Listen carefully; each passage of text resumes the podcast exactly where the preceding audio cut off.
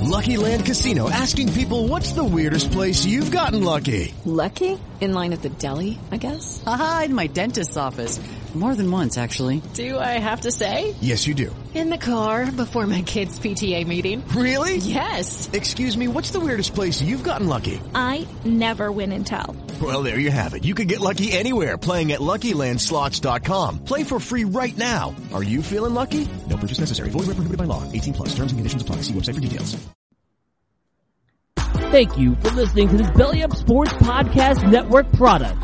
Some said we go belly up, so we made it our name, and we're still here.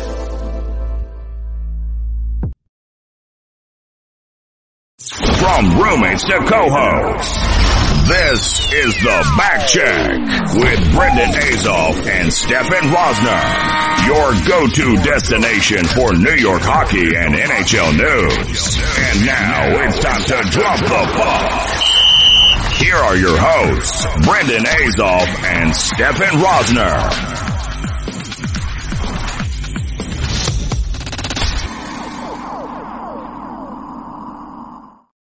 What's up, everybody? Welcome to this episode of the Backcheck. After a brief hiatus, we are back. Brendan, with me as always is Stefen Rosner, rocking a fresh haircut. Stefen, how you doing today, buddy?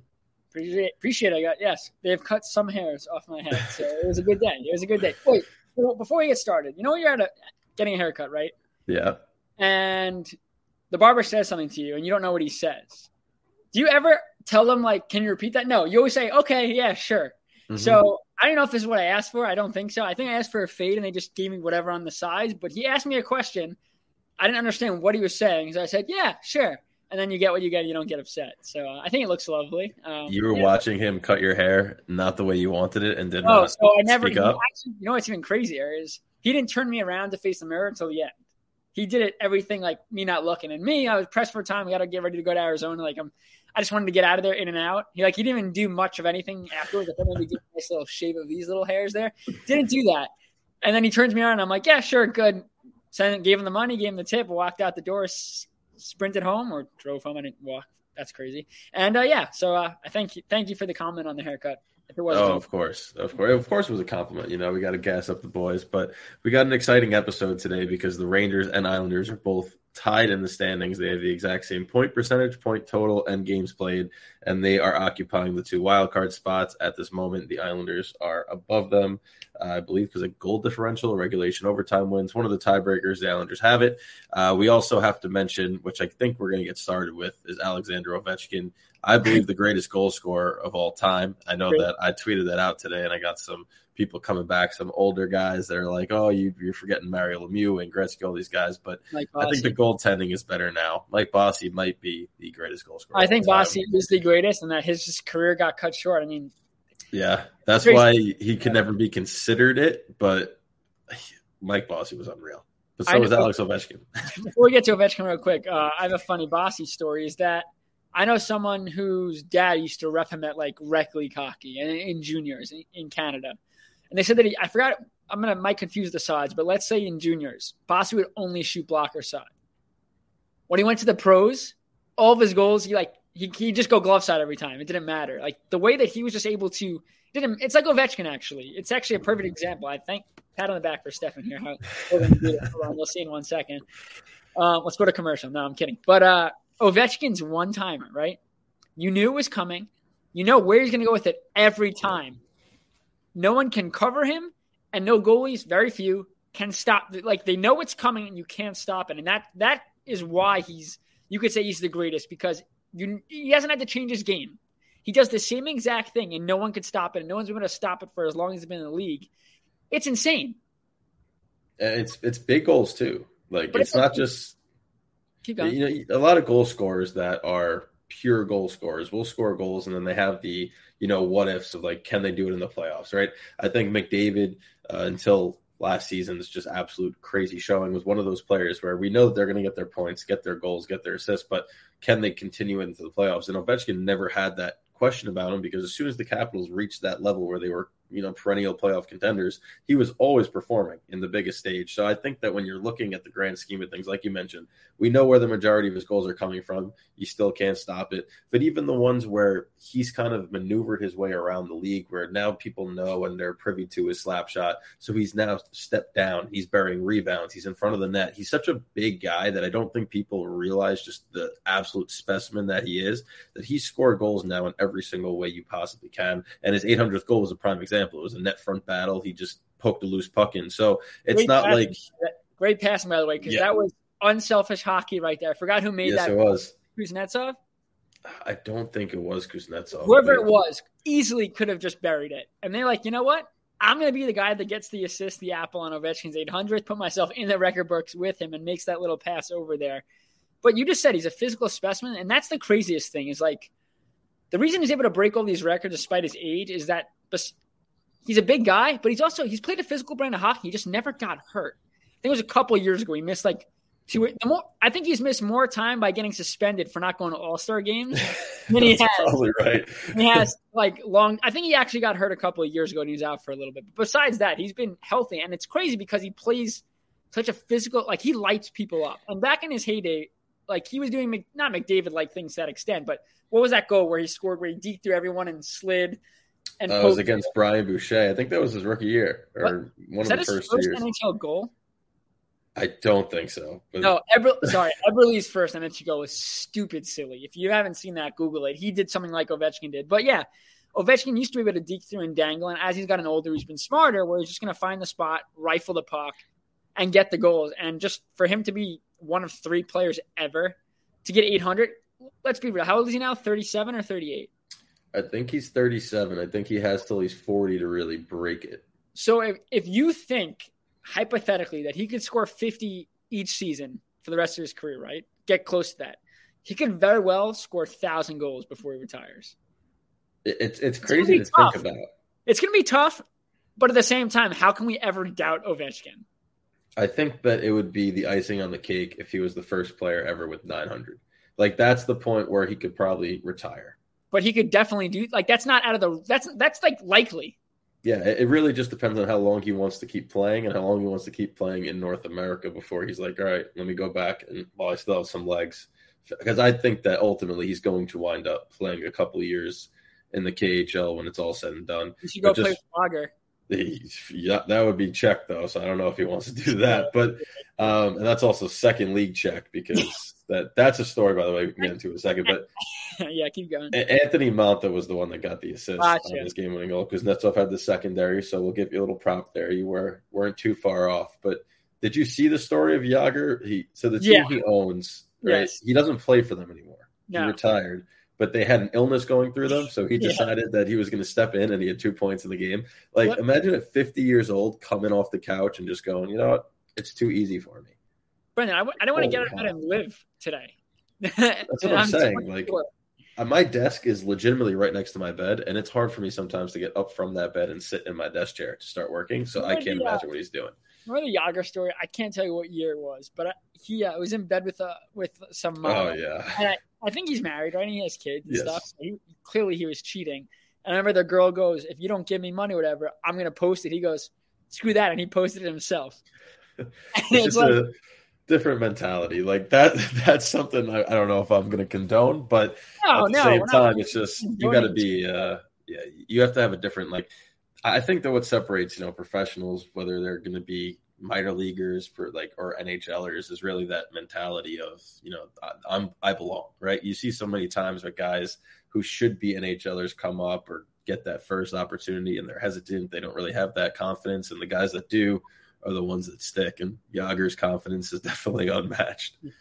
I mean, Ovechkin, he's been confidence from the get go. I mean, that I think it was the other day there, the Caps GM said, "I'm not going to rebuild while, while Ovechkin's here." Yeah. And quite frankly, you, you shouldn't. If you're going to rebuild, you you get rid of Ovechkin. Like it's just, unfortunately, I would have been nice to see Backstrom be on the ice for that because he would have been on the ice with him mm-hmm. probably. And unfortunately, Backstrom's been dealing with injuries. I think he's he probably is going to return at some point this year. But I mean, they, those two have been through it. I mean, That's The the, biggest- duo. like the Islanders. The Islanders have a Backstrom, comparable player wise in Barzal, just playmaking.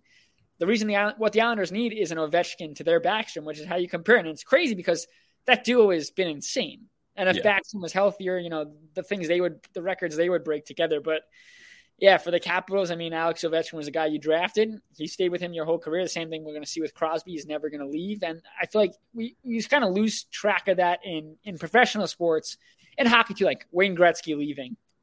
You know, that should never happen.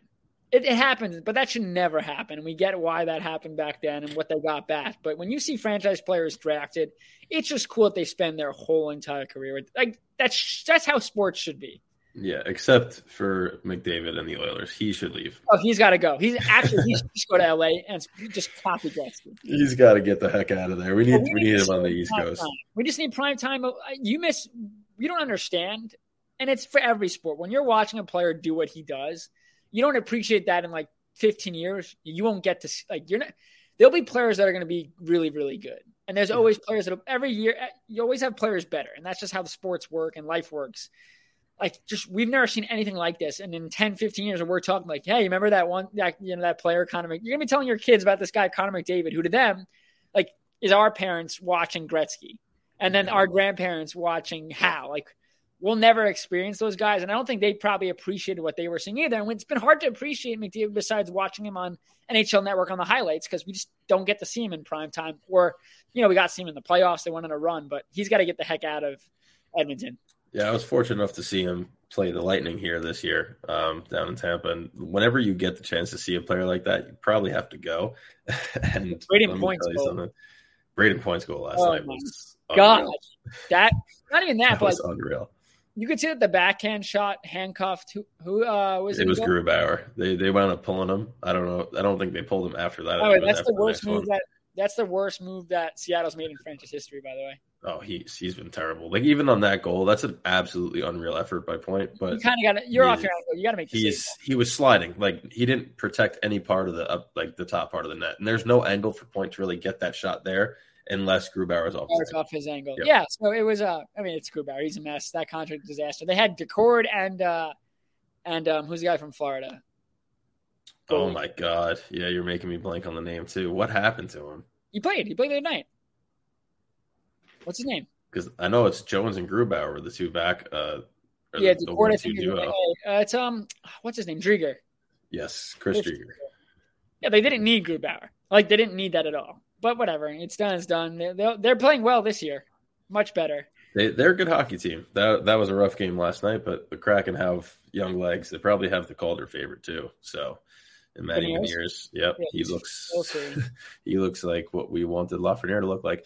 Uh, but before we get into the Rangers and my lovely spiel on them, both good and bad, let's start with the Islanders because you briefly mentioned them. You talked about Barzal. You talked about how they're missing that one counterpart. I know that you know that's going to be the talk, especially as the deadline approaches. What can they do to help out? But like we mentioned at the top of the show, right now they're in a playoff spot, same as the Rangers. They're in the wild card, but you got 52 games left in the season, so a lot of time left to improve that positioning, and a lot of time left to lose that positioning too. So tough game last night. They played the NHL's best, and they took them to a shootout, so that's optimistic. But I know we talked a little bit. You said that they had chances, and they should have won that game. Starting with the shootout, do you know that Ullmark is the greatest shootout goalie of all time, and that's not even like a joke. What's the minimum shootout attempts for that stat? I don't even know, but he, I want to say his save percentage is over 800 in shootouts, and I think in his career, he's allowed five shootout goals before um, Barzal's last night. That's it. And like yeah, Varlamov, I think is top. 75. That's absurd. and they, they call Fleury like a really good shootout goalie, and he is. And where's he on that list? Are you looking right now? Or are you just looking at Ullmark's? I'm looking right now. It's minimum 40 attempts, so it's a little skewed because somebody like so Fleury has faced. Um, let's see. Ullmark has faced 48, and Fleury has faced 335, and Fleury is at 731. But for so 48 though, and Ullmark's allowed how many? That's still absurd. He stopped 42 of 48. That is ridiculous. Lehner's what is he like 800th on that list? I I remember writing something like about Lehner. Probably 500. Lehner's not even on this list. like, I, I, gotta literally scroll until he hates next year. He thinks it's a joke. But yeah, that is actually crazy. So Ullmark, if you want to beat him, thank God. Well, see, I know that I was talking with somebody else about this and how in Yeah. the playoffs it's going to be, can he really step up? Like that's when you're going to see. But there's no shootout in the playoffs, so he's going to have to figure it out. Robin Lehner is 116th out of 119 possible people at 545. How many goals He's- is he allowed? He's allowed 56 goals and he stopped 67. Think about that. So He allowed almost even. 56 goals. Yeah. The And- and worst shootouts- shootout goalie in history is Vesa Toskala. Oh my God. Vesa Toskala. Vesa. Toskala. Wow, that's a name. It's a name from the past. Yes, it is. Oh, jeez. Anyway, to the Islanders. So this was so they obviously they scored one in the shootout. Um, Varlamov gets deked out of his, his shoes a bit, but I mean, you're going against the Boston Bruins. If if you bring them to a shootout, they have the better scores. Now for the Islanders, now that it's Bailey's fault, they lost the game, but he missed the net on the last shot.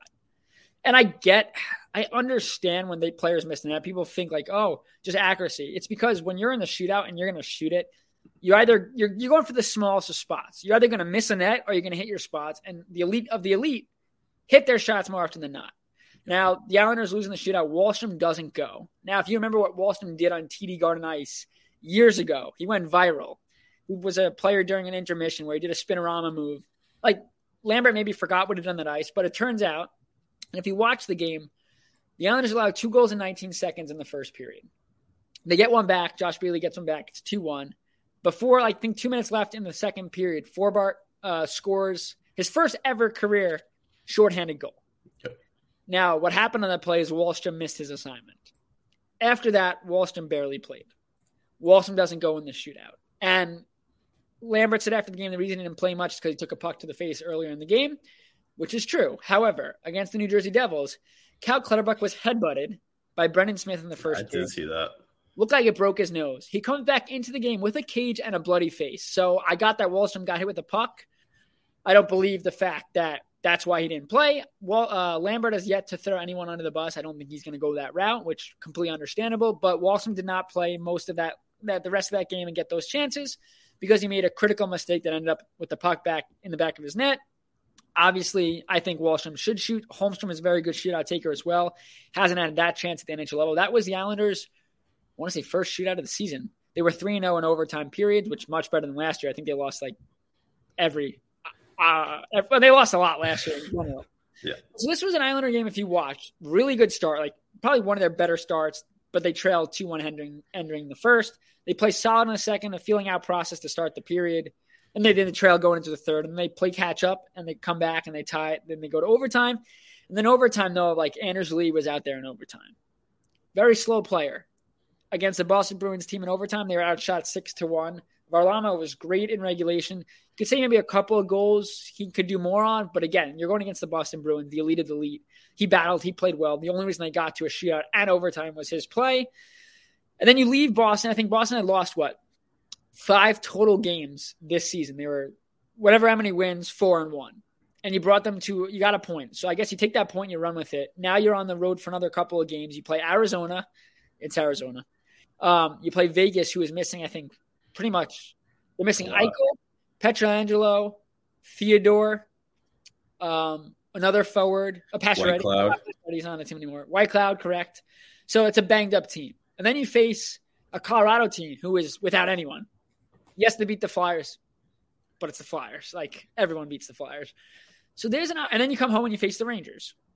So now we know the Islanders Rangers are tied in the standings. We know the Islanders haven't played great hockey up to this point. The goaltending has really bailed him out. And you've seen, you know, Sorokin over the last four games for him have, has not been good. Now I'm not saying he hasn't been he hasn't been detrimental. It's still Sorokin on a bad day. You take him ten out of ten times over other goalies. He hasn't been as sharp. Varlamov's been amazing, and he's won four of his last. He's won four in a row right now. Four of his last five or five of his last six. Now he's been a, a revelation. I don't know what the Islanders would have done if they had someone else backing up Sorokin because he's bounced back. But this is an opportunity to get points against good teams. Now, last year, the last time the Islanders had a back to back against Arizona and Vegas, Sorokin started both and shut out both of them. I think it was a four nothing win over um, four nothing over Arizona, two nothing over Vegas. And obviously, they're not going to do that again. They have Varlamov. You probably play uh, Sorokin against Arizona. He's had their numbers. Varlamov's going to get Vegas, you would think. And then Colorado, I think you go back to Varlamov, too. He's been lights out. He's facing his former club. He's played them before in that game. The Islanders came back. That unreal game in uh, UBS earlier in the year. I forgot how many they were trailing in the third, but they come back and win that game. Um, it was just an enormous win. It kind of catapulted them that to get off to the start they got off to. It's not understand that still needs scoring, and um, they lead the NHL in goals amongst defensemen with 21. Dobson's got nine. He had 13 in 80 games last year. He's going to hit around 26 this year. He's second in the NHL in goals behind Carlson, who's got 12.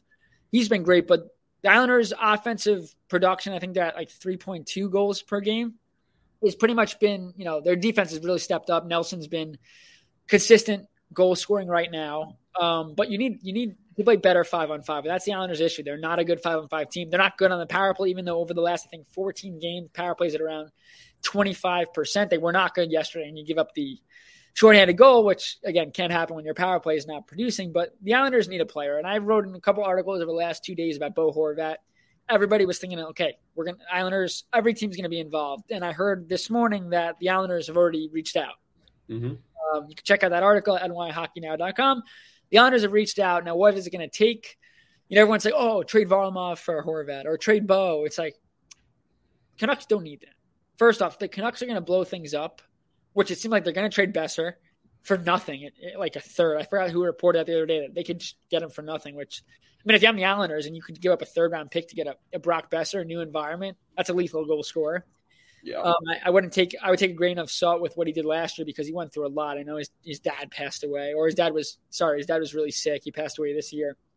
Um, but Bo Horvat, yes, he's a centerman, but you look at I think he's fifty eight percent in the dot right now. He'd be the Islanders' best or second best faceoff guy. He's got twenty goals and nine assists in twenty three games. Yeah, he's, he's off to a great start, goal scoring wise. Twenty one percent shooting wise, which again is not sustainable, but you know, if you're the Canucks, hey, take him now. He's never going to be this good again. Uh, but for the Islanders, like, oh, why do we need to get a center? We have the Islanders have four centers. It's because you get Horvat.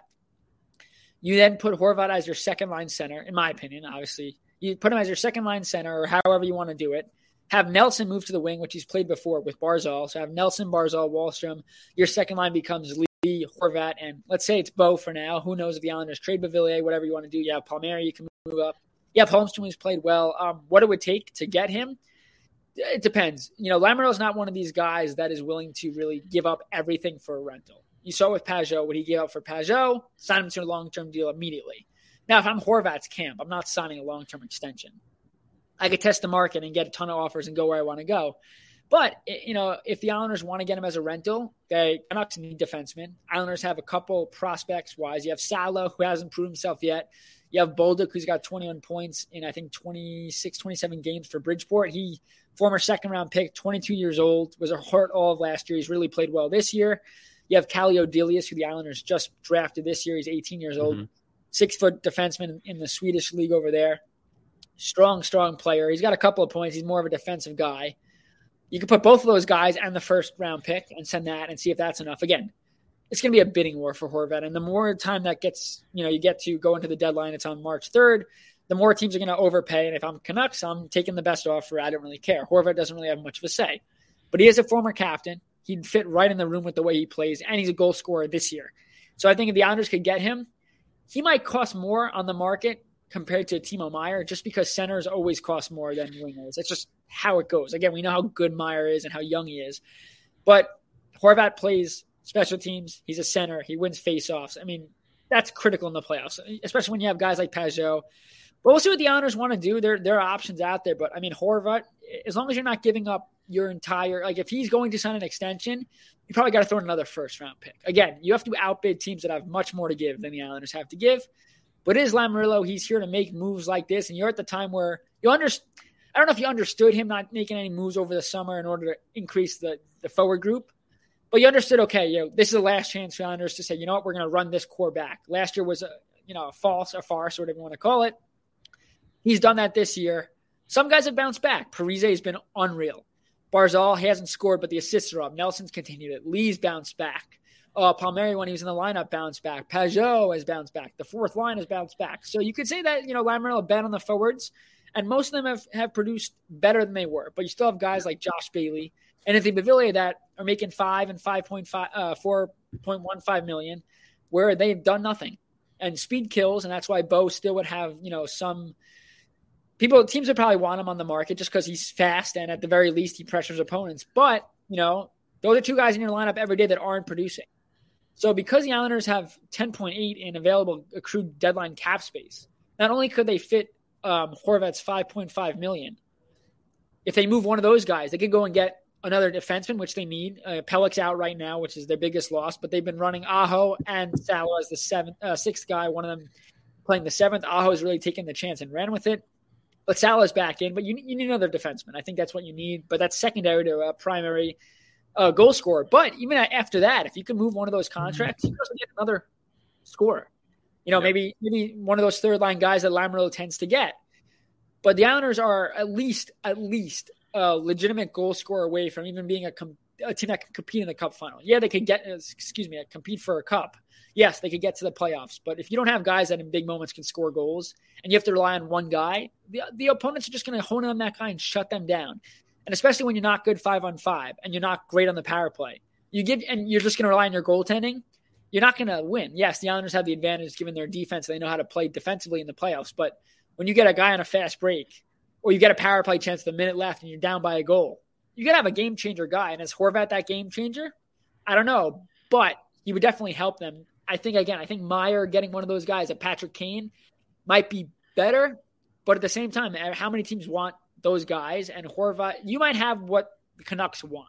Mm-hmm. Now, I don't think Islanders should get rid of Aatu Räty. I think that'd be again, especially if it's a rental. You can't have that. That's your top prospect. Or a guy like Meier, again, proven NHL elite caliber shooter for a guy that you might have to give up Räty. But I think for Horvat, regardless if it's a uh, extension or not, you can't move him. That's why I think if they go the defensive prospect way, that's what the Canucks need.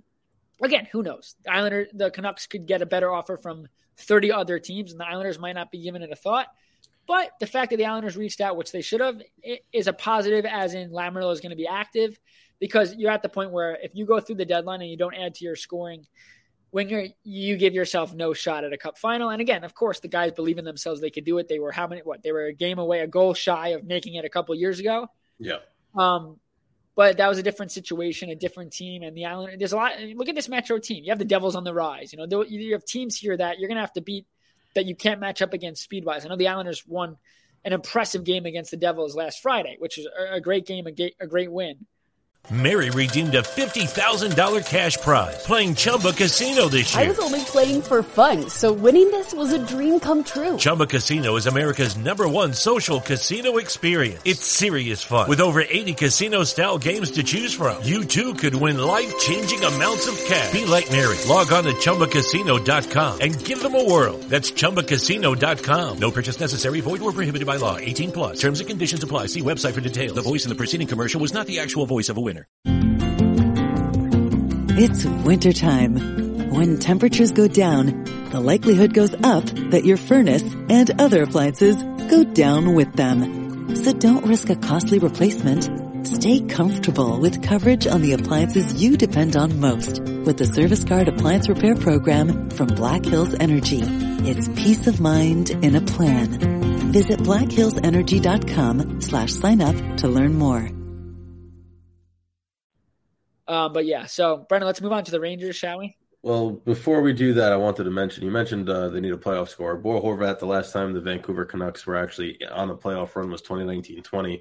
They played 17 games. He scored 10 goals uh, in those yeah. 17 games. So that is a track record right there of somebody that performed on a long stretch run, which would uh, bode well for the Islanders. You did also mention Timo Meier. That's actually the guy I want the Rangers to go after. I'm not sure how feasible that is, but I just love his game. I think he brings speed and a shot first mentality that would work amazing on the line with Panarin. So if the Rangers do have that, then let's go for it. But if they don't have the cap and ability to get that, I think they might stay a little more low, you know, low key on who they go after at the deadline. But they're on a four game win streak. You know, I, I, it was a very bleak outlook for a long time when you're looking at the Rangers, and they were playing well. At least the metrics said they were playing well, especially against all their opponents early on, and they just couldn't get the results. And analytically, and I'm writing an article right now, this has been their worst four game stretch of the season. And ironically, it's the four game stretch that they've managed a four game win streak. So it's almost like they went back to last year's Rangers and it's working for them. So let's keep it going. But I, I still have some issues with their lineup. I still have issues with Gallant. I think that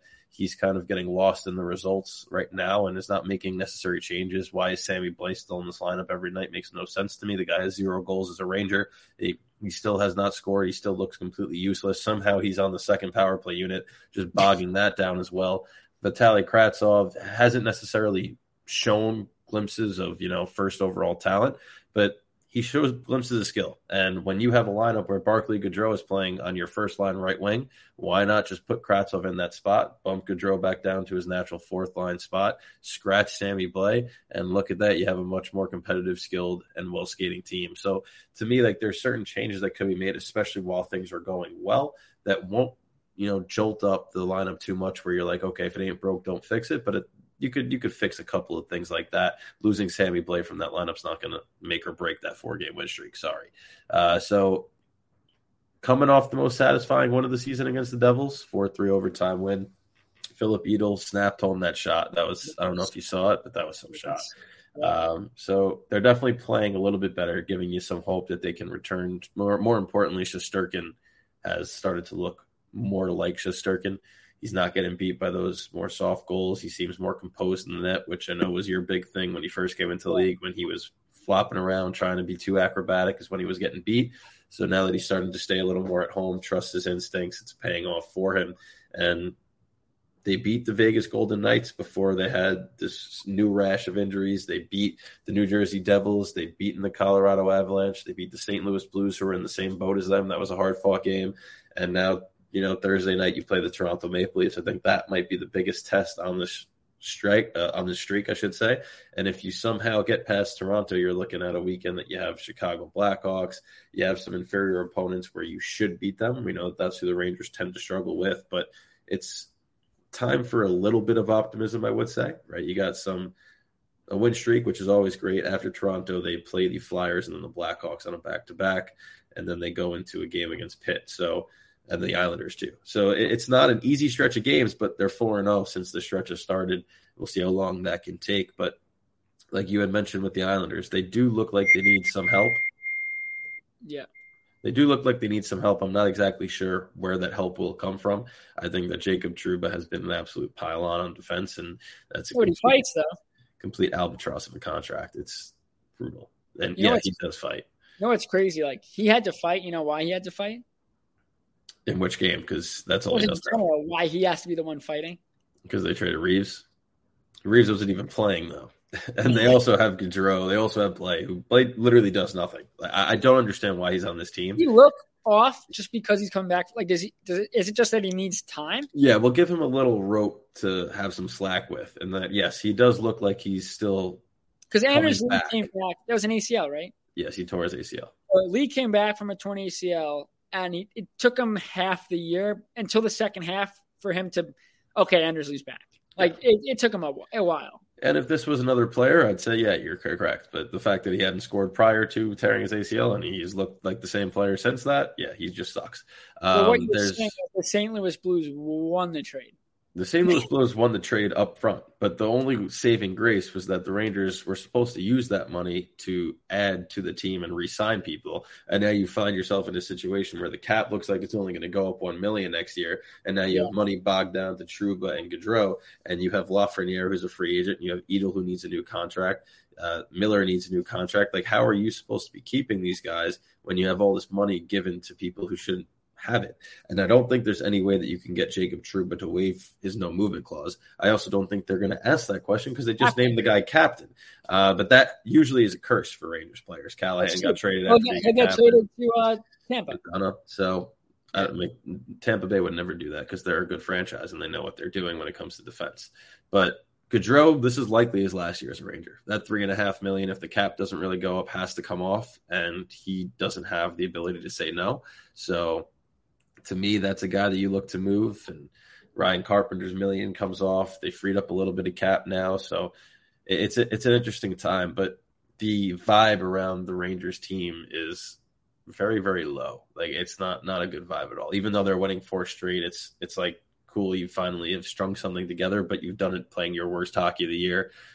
It, it, they need to bring it all together. I remember the first three games we were talking, and Yeah. they beat the Lightning, right? They absolutely dummied the Wild. Like they they looked like they were good. Like they looked like they were not only just beating teams, but they were beating them in all facets of the game. And then that just slowly started to slip and slide. And even when they were playing well and doing what they did those first two games, they still weren't winning because mentally they were just cracked.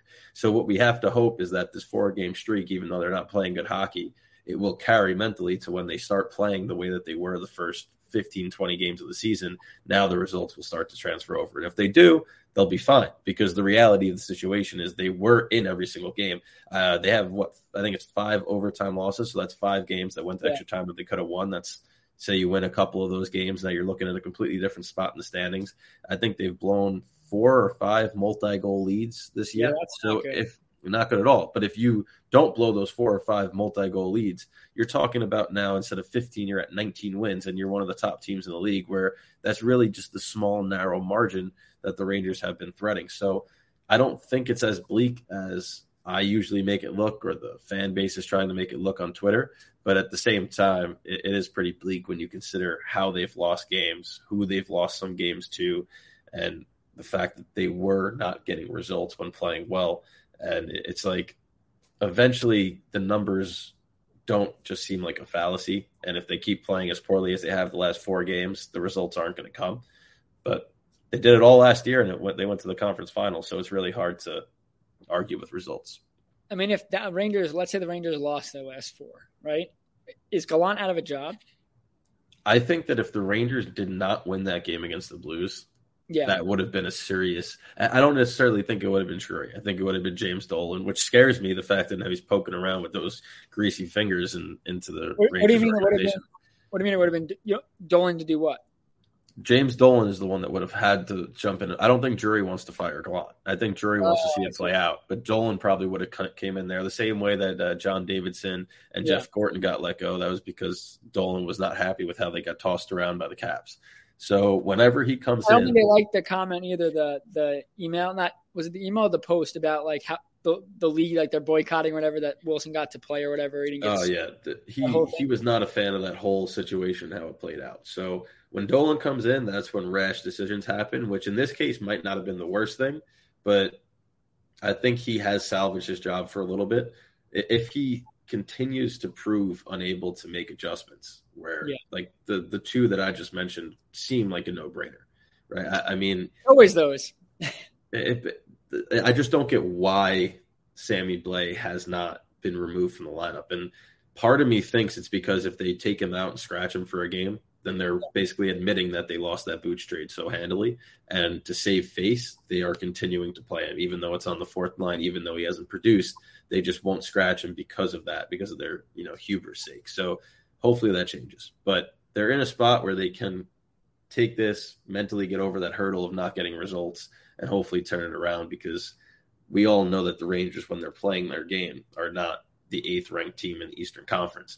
And we all know that they should be and are able to beat good teams. The question is, can they do it consistently enough to now get out of this hole that they've dug themselves in? And like I tweeted out, they need a 625 win per, a point percentage over the last 52 games to get to that 100 point mark.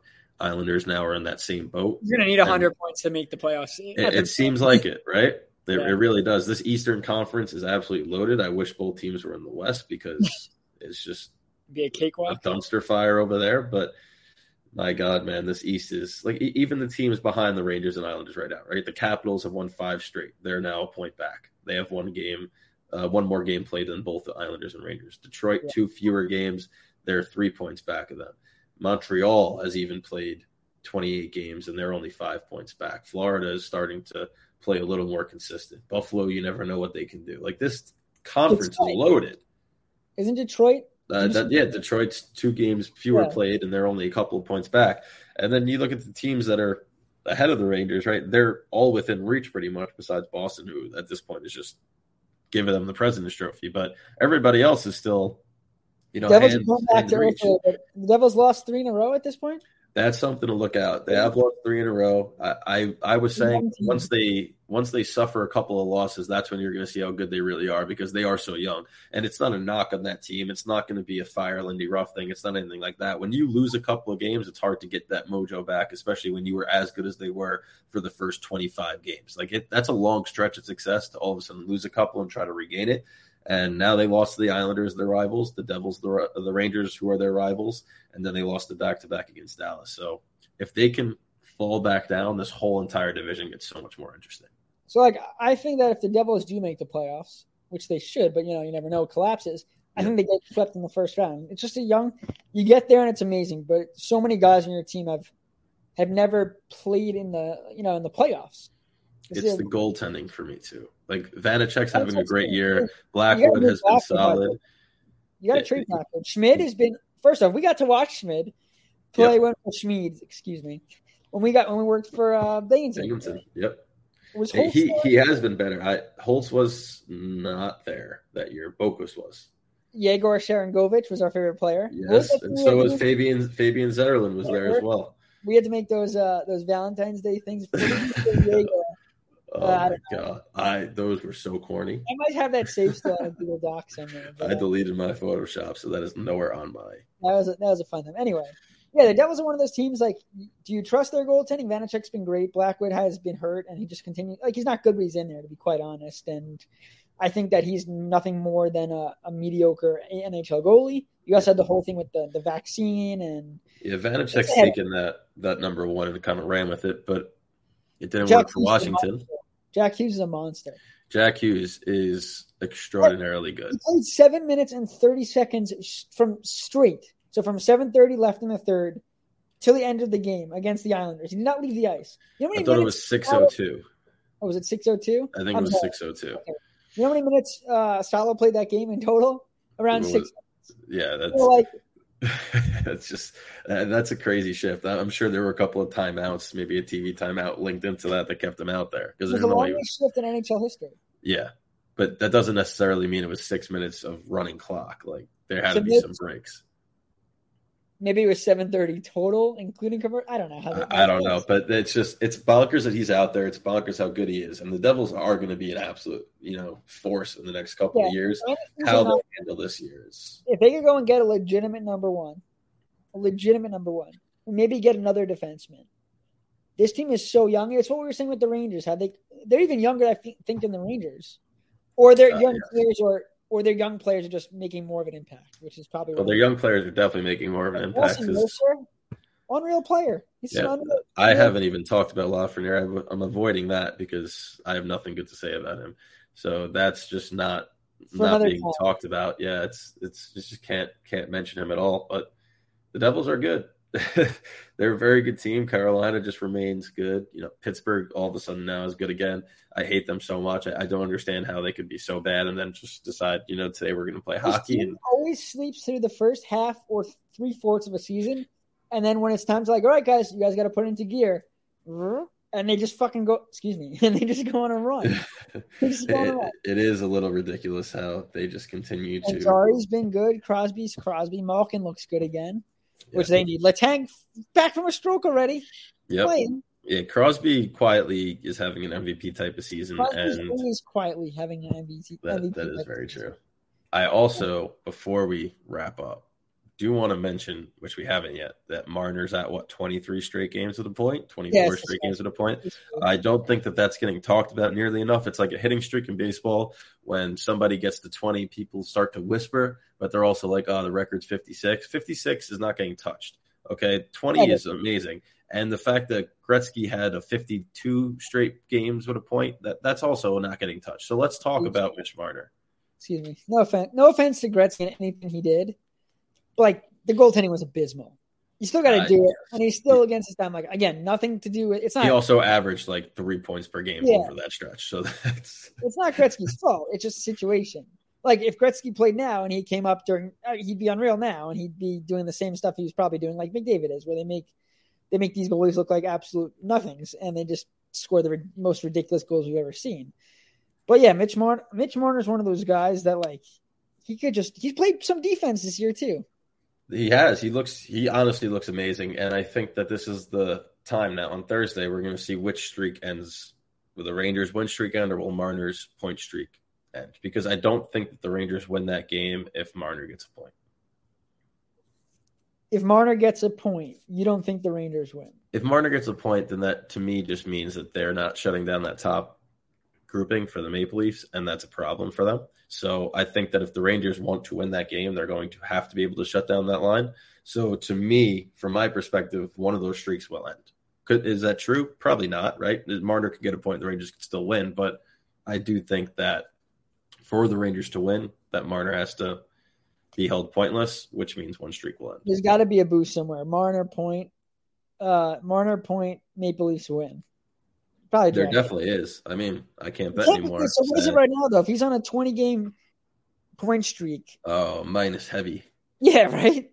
Minus heavy. Normal, normal like McDavid's, you know, even Panarin, Barzal, all those guys that are usually getting point per game. They're usually minus 150 to get a point. We didn't talk about him, but Robertson in Dallas. do you oh, know what he's, he's been doing? About Tage Thompson. Well, first off, he's you know he's Brent Thompson's son, the Islanders AHL coach, right? I just know that he's unreal, and he's also seven foot nine. So the guy is impossible to get off the puck. For the experts, how can you give Thompson that contract this offseason? He's done nothing, and and Thompson said, "Hold my beer." Or Gatorade, or whatever. You know that he still isn't on that contract yet. That kicks in next, next year. year, right? Yeah, but you're still like you're you're giving that guy that money because you believe he could be that player. Yeah, so now they have a 50 goal scorer locked up for seven years at seven million. They have Jack Eichel again. a better goal scorer than Jack Eichel, yeah. not a better point producer, but it's that franchise is on the come up. The Devils are on the come up, and I don't like it. But at the same time, the Rangers and Islanders are still relevant, and let's see what they can do. I am looking forward personally to their game coming up because I think that that's the true litmus test for both teams now that they're both split, right, right, neck and neck. Uh, no, the Islanders won the first two. Duh. Yeah, the Rangers need to get a win, and I think this one is at MSG or UBS. No, they only play one game at UBS. It's a and they already did it. So schedule guys, I don't know what they're they were on. Where every rivalry matchup is like just twice or three times a year. It's ridiculous. And how do you have them all in the first half? Like uh, this should know. be like one of the last. Like the Rangers and Islanders. First off, every year we play the last week of the season. Quite frankly, the last game yeah, you know, uh, it's marketing. The last game probably people get views. Second or third to last game because if it's going to come down to these two teams fighting for a wild card spot, oh my god, if they play like the last week of the season, that hype up for that game would be insane. Now they they're done. Yeah, I mean, I wish the Rangers were playing at UBS because they're nine four and one on the road, and they're six six and four at home. I I don't know why their game changes so much when they get home, but I sent you the splits of Shesterkin. Shesterkin is Vezina level like last year, even better actually on the road. And at home, he's just, you know, he's Mackenzie Blackwood. Oh, That's unfortunate. All right, Brendan, this was a fantastic show. I will uh, talk to you from Arizona. Should be fun. You know, it's going to be cold. It's going to be 50 degrees. Yeah, it's not all of that. It's not warm. If you want warm, I, I, go to Tampa. I remember learning in science class when I was in elementary school and paying attention that it does get really freaking cold in the desert. Yeah, they have some uh, they have some mountains and some parts of Arizona that are really hot and some parts of Arizona that are really cold. Yeah, we'll see. I mean, uh, I was I was expecting to bring shorts and a t-shirt, but we're gonna have to go with joggers and enjoy the mullet. Stay, keep all your fingertips intact, and yes, I will not be fighting a soul. And if I fought anyone, I lose. So why'd I ever take that chance? That's fair, but I've been you, you got a mouth on you. That that is the issue. That, my fun before we let it go. But I, when I was growing up and going to Ranger Island, I was never allowed to go to Ranger Islander game. My dad wouldn't take me because he goes, "You're going to open your mouth, and I'm going to have to defend you." My dad's not. My dad's five six. It's like no offense to him, love him. He's not fighting anyone or winning in that in in that matter. He, like, but he would have no choice if I opened my mouth. So you know, it is what it is. But uh, Brendan, always a pleasure talking to you. This was a fun episode. I think it was very informative too on Rangers and Islanders and the Great Eight, the Great Eight gets 800. I think that headline is writes itself there. Great Eight gets 800. I mean, beautiful thing, beautiful yeah, thing. But we will hopefully do this again sooner than the yeah break between the last two. After the Ranger Islander game to absolutely, absolutely. Uh, hopefully, New York hockey stays in the playoffs, and we will see. But until next time, take care, everybody. The Backcheck is your one-stop shop for NHL news and all things Rangers and Islanders. Thanks for sticking with us for this edition of The Backcheck. Follow the show on social media at Back Check Pod. Mary redeemed a $50,000 cash prize playing Chumba Casino this year. I was only playing for fun, so winning this was a dream come true. Chumba Casino is America's number one social casino experience. It's serious fun. With over 80 casino style games to choose from, you too could win life changing amounts of cash. Be like Mary. Log on to ChumbaCasino.com and give them a whirl. That's ChumbaCasino.com. No purchase necessary. Void where prohibited by law. 18 plus. Terms and conditions apply. See website for details. The voice in the preceding commercial was not the actual voice of a winner. Hi, I'm Maria. And I'm Mike. And we're Team, Ready. Black Hills Energy knows your home is where your heart is, so they want you to be ready. It's all about keeping you safe, prepared, and making your home as energy efficient as possible. Everything from how to weatherize your home to how to stay safe during extreme weather. Be ready for anything. Go to blackhillsenergy.com slash team ready.